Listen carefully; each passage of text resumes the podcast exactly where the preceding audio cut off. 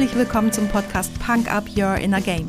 Mein Name ist Tanja Adam Häusler und hier erfährst du, wie mentale Fitness deine Borderline zwischen Job und Privatleben rockt. Oft wissenschaftlich fundiert, aber immer unterhaltsam. Versprochen.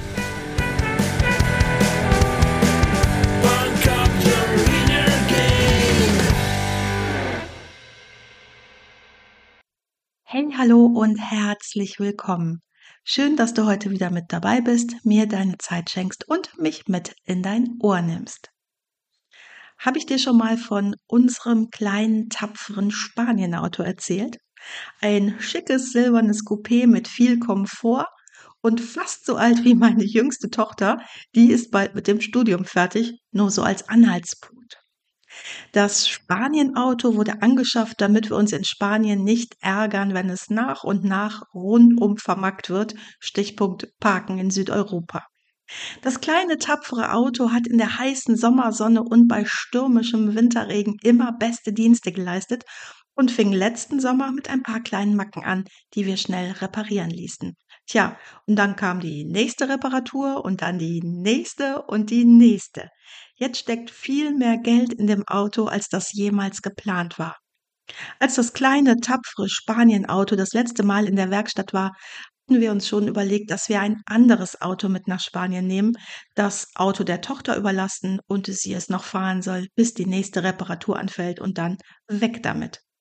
Und was ist dann passiert? Das kleine 19 Jahre alte Auto kommt aus der Werkstatt.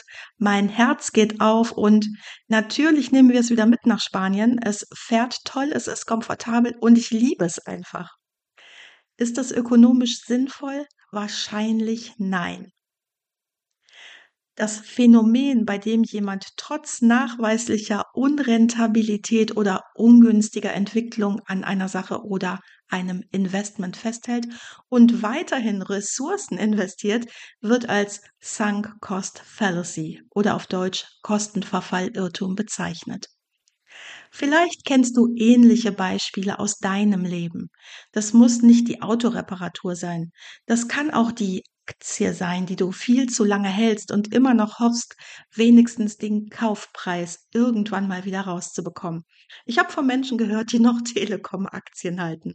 Oder eine Beziehung, in die du immer weiter investierst, weil du immer noch hoffst, dass dieser Mensch doch auch endlich mal was zurückgeben muss. Das kann beruflich sein oder natürlich auch privat.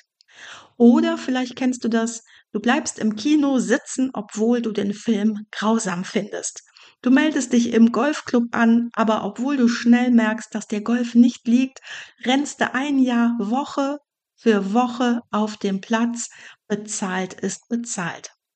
All diese Verhaltensweisen sind durch den Sunk Cost Fallacy beeinflusst.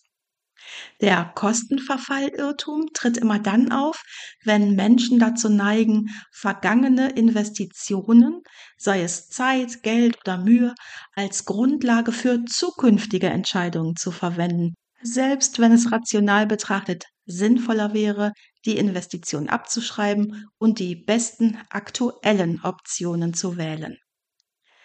Es handelt sich dabei also um eine kognitive Verzerrung, bei der deine emotionale Bindung an bereits getätigte Aufwendungen deine Entscheidungsfindung beeinflussen. Wir behalten Autos, Aktien und Beziehungen, obwohl es sich objektiv betrachtet gar nicht mehr lohnt. Ist das schlecht? Jein. Kann das gefährlich sein? Ganz klar ja. Und darum gibt's heute ein paar Gedanken zum Suncost Fallacy und am Ende vier handfeste Tipps, wie du der Falle entkommen kannst. Gucken wir uns den Suncost Fallacy nochmal ganz genau an. Eingangs schon kurz erwähnt, aber was ist es denn ganz genau? Der Sunk Cost Fallacy beschreibt ein verhaltenspsychologisches Phänomen, das auch als Verlustaversion beschrieben werden kann. Je mehr Zeit, Mühe oder Geld du bereits investiert hast, desto schwerer fällt es dir, diese Investition abzuschreiben, sie gedanklich abzuhaken und dich neuen Optionen zuzuwenden. Und das wäre wichtig, denn ganz oft siehst du neue Optionen erst, wenn etwas Altes abgeschlossen oder abgehakt ist. Das weiß jeder, der schon mal eine Trennung erlebt hat, oder? Ohne diese Person werde ich nie wieder glücklich werden. Und was war? Sehr wahrscheinlich konntest du dein Herz irgendwann aber doch wieder für jemand anderen öffnen. Als deutsche Übersetzung für Sunk Cost Fallacy findet man im Netz versunkene Kostenirrtum. Ich finde es aber noch viel ausdrucksstärker, wenn wir es versenkte Kostenirrtum nennen. Der Begriff versenkte Kosten bezieht sich auf die Tatsache, dass diese bereits getätigten Aufwendungen nie mehr zurückgewonnen werden können. Die Kosten für die Autoreparatur bekomme ich nicht wieder rein. Ist klar.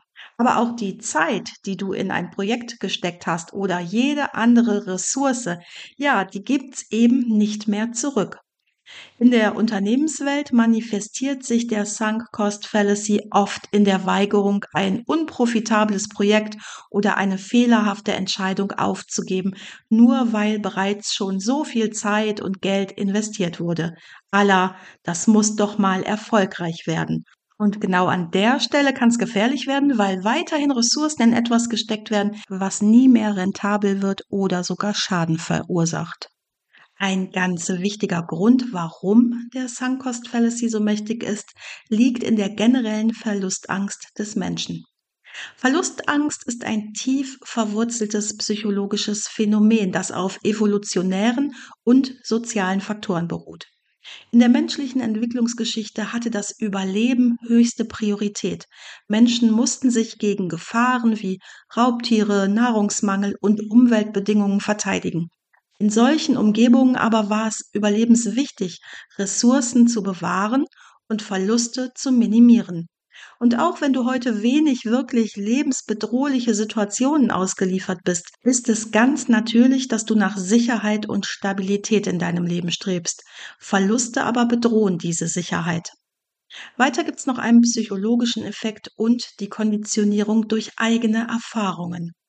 Verluste werden oft als persönlicher angesehen, als Gewinne. Ein Erfolg wird oft abgetan als etwas, was sowieso eingetreten wäre oder wozu andere auch viel beigetragen haben. Niederlagen nimmt man nur allzu gern auf die eigene Kappe und so beeinflussen Verluste oft das Selbstwertgefühl negativ, viel stärker als Erfolge dies ausgleichen. Das liegt oft schon in deiner Kindheit begründet. Ich hasse ja ein heute immer wieder beobachtbares über den Klee loben. Aber statistisch bekommt jedes Kind für jedes liebevolle Ja zehn Neins. Und da wundert es nicht, dass wir uns Misserfolge viel öfter auf die eigene Fahne schreiben oder uns dafür verantwortlich fühlen als für Erfolge. Wenn du jetzt gar nicht weißt, wovon ich rede, dann hattest du entweder sehr viele sehr gute Erfahrungen in deiner Kindheit und Jugend oder du hörst mal in meine Folge zu Narzissmus rein. Natürlich sind Verlustängste sehr viel komplexer als jetzt beschrieben. Deutlich wird aber, warum Menschen den Verlust von bereits investierten Ressourcen intensiver als den potenziellen Gewinn zukünftiger Möglichkeiten empfinden. Wir sind emotionale Wesen und an dieser Stelle kann dich eine emotionale Bindung zu irrationalen Entscheidungen führen. Denk an das tapfere kleine Spanienauto, in dem jetzt viel mehr Geld steckt, als es objektiv betrachtet wert ist. An der Stelle schadet es nicht sehr. Im unternehmerischen Kontext sprengt es aber schnell jede Dimension, wenn Projekte trotz ihrer offensichtlichen Misserfolge fortgesetzt werden. Welche Dimensionen das annehmen kann, wird deutlich am Berliner Flughafen. Der Berliner Flughafen wurde zu einem Paradebeispiel für den Sunk-Cost-Effekt. Ursprünglich mit Baukosten von knapp zwei Milliarden Euro geplant, entwickelte sich das Projekt zu einer finanziellen und logistischen Achterbahnfahrt. Als die Verzögerungen und Kostenüberschreitungen immer offensichtlicher wurden, standen die Verantwortlichen vor einer schwierigen Entscheidung. Trotz der Verzögerungen und massiven Kostensteigerungen von schätzungsweise über 6 Milliarden Euro wurde das Projekt aber nicht aufgegeben. Der Sunk-Cost-Effekt trat ein. Die bereits investierten Milliarden und die immense Arbeitsleistung, die in das Projekt geflossen waren, wurden als Argument benutzt, um die Fortführung zu rechtfertigen. Vielleicht hat man gedacht, wir haben so viel investiert, es wäre Verschwendung, jetzt aufzuhören. Der Effekt wurde noch durch die Angst vor öffentlicher Kritik und politischem Druck verstärkt. Das Eingeständnis des Scheiterns hätte nicht nur finanzielle, sondern auch persönliche und politische Konsequenzen gehabt. Infolgedessen wurden weitere Investitionen getätigt, um das Projekt im künstlichen Koma am Leben zu halten. Statt wie ursprünglich geplant, getragen durch private Investoren, übernahmen Bund und Länder den Bau auf eigene Kosten und kosteten den Steuerzahler 14 Jahre Bau und knapp 6 Milliarden Euro. Kluge und zukunftsorientierte, aber eben auch mutige Entscheidungen sehen meiner Meinung nach anders aus. Oder ein anderes Beispiel. 1999 erschien das erste BlackBerry auf dem Markt, welches das Zeitalter der mobilen Kommunikation einläutete. Zum ersten Mal war es möglich, E-Mails über eine mobile Internetverbindung abzurufen oder neue Termine drahtlos zu synchronisieren. 2005 hatte BlackBerry einen Marktanteil von 21 Prozent und 2009 wurde das Modell Curve häufiger verkauft als das iPhone, obwohl es die Entwicklung weg von der Tastatur zum Touchscreen verpasste. Infolgedessen brachen Anfang 2011 die Handyverkäufe ein und die Firma BlackBerry erlebte in den Folgejahren dramatische Umsatzeinbrüche. Ich lasse jetzt ein paar Jahre aus, in denen der Handysektor des BlackBerry mal Smartphones in Lizenz produzierte, mal sich zurückzog, sich dann entschied, im Januar 2022 doch wieder ein eigenes Smartphone auf den Markt zu bringen, um dann im Februar 2022 bekannt zu geben, seinen Betrieb und die Entwicklung eines neuen BlackBerry Smartphones endgültig einzustellen. Ich konnte dazu keine Zahlen finden, aber ich will gar nicht wissen, wie viel Geld die Egos von wenigen Entscheidern versenkt haben. Wahrscheinlich besser so, weil mir dann jetzt kotzübel wäre. Ich bin aber sicher, in deinem Kopf ploppen jetzt auch einige Beispiele auf, die unter den Sunk-Cost Fallacy zu rechnen sind, oder? Das perfide an der Sunk-Cost Fallacy ist, dass der Prozess oft so schleichend beginnt die falsche Führungskraft befördert, will man zuerst seinen Fehler nicht eingestehen.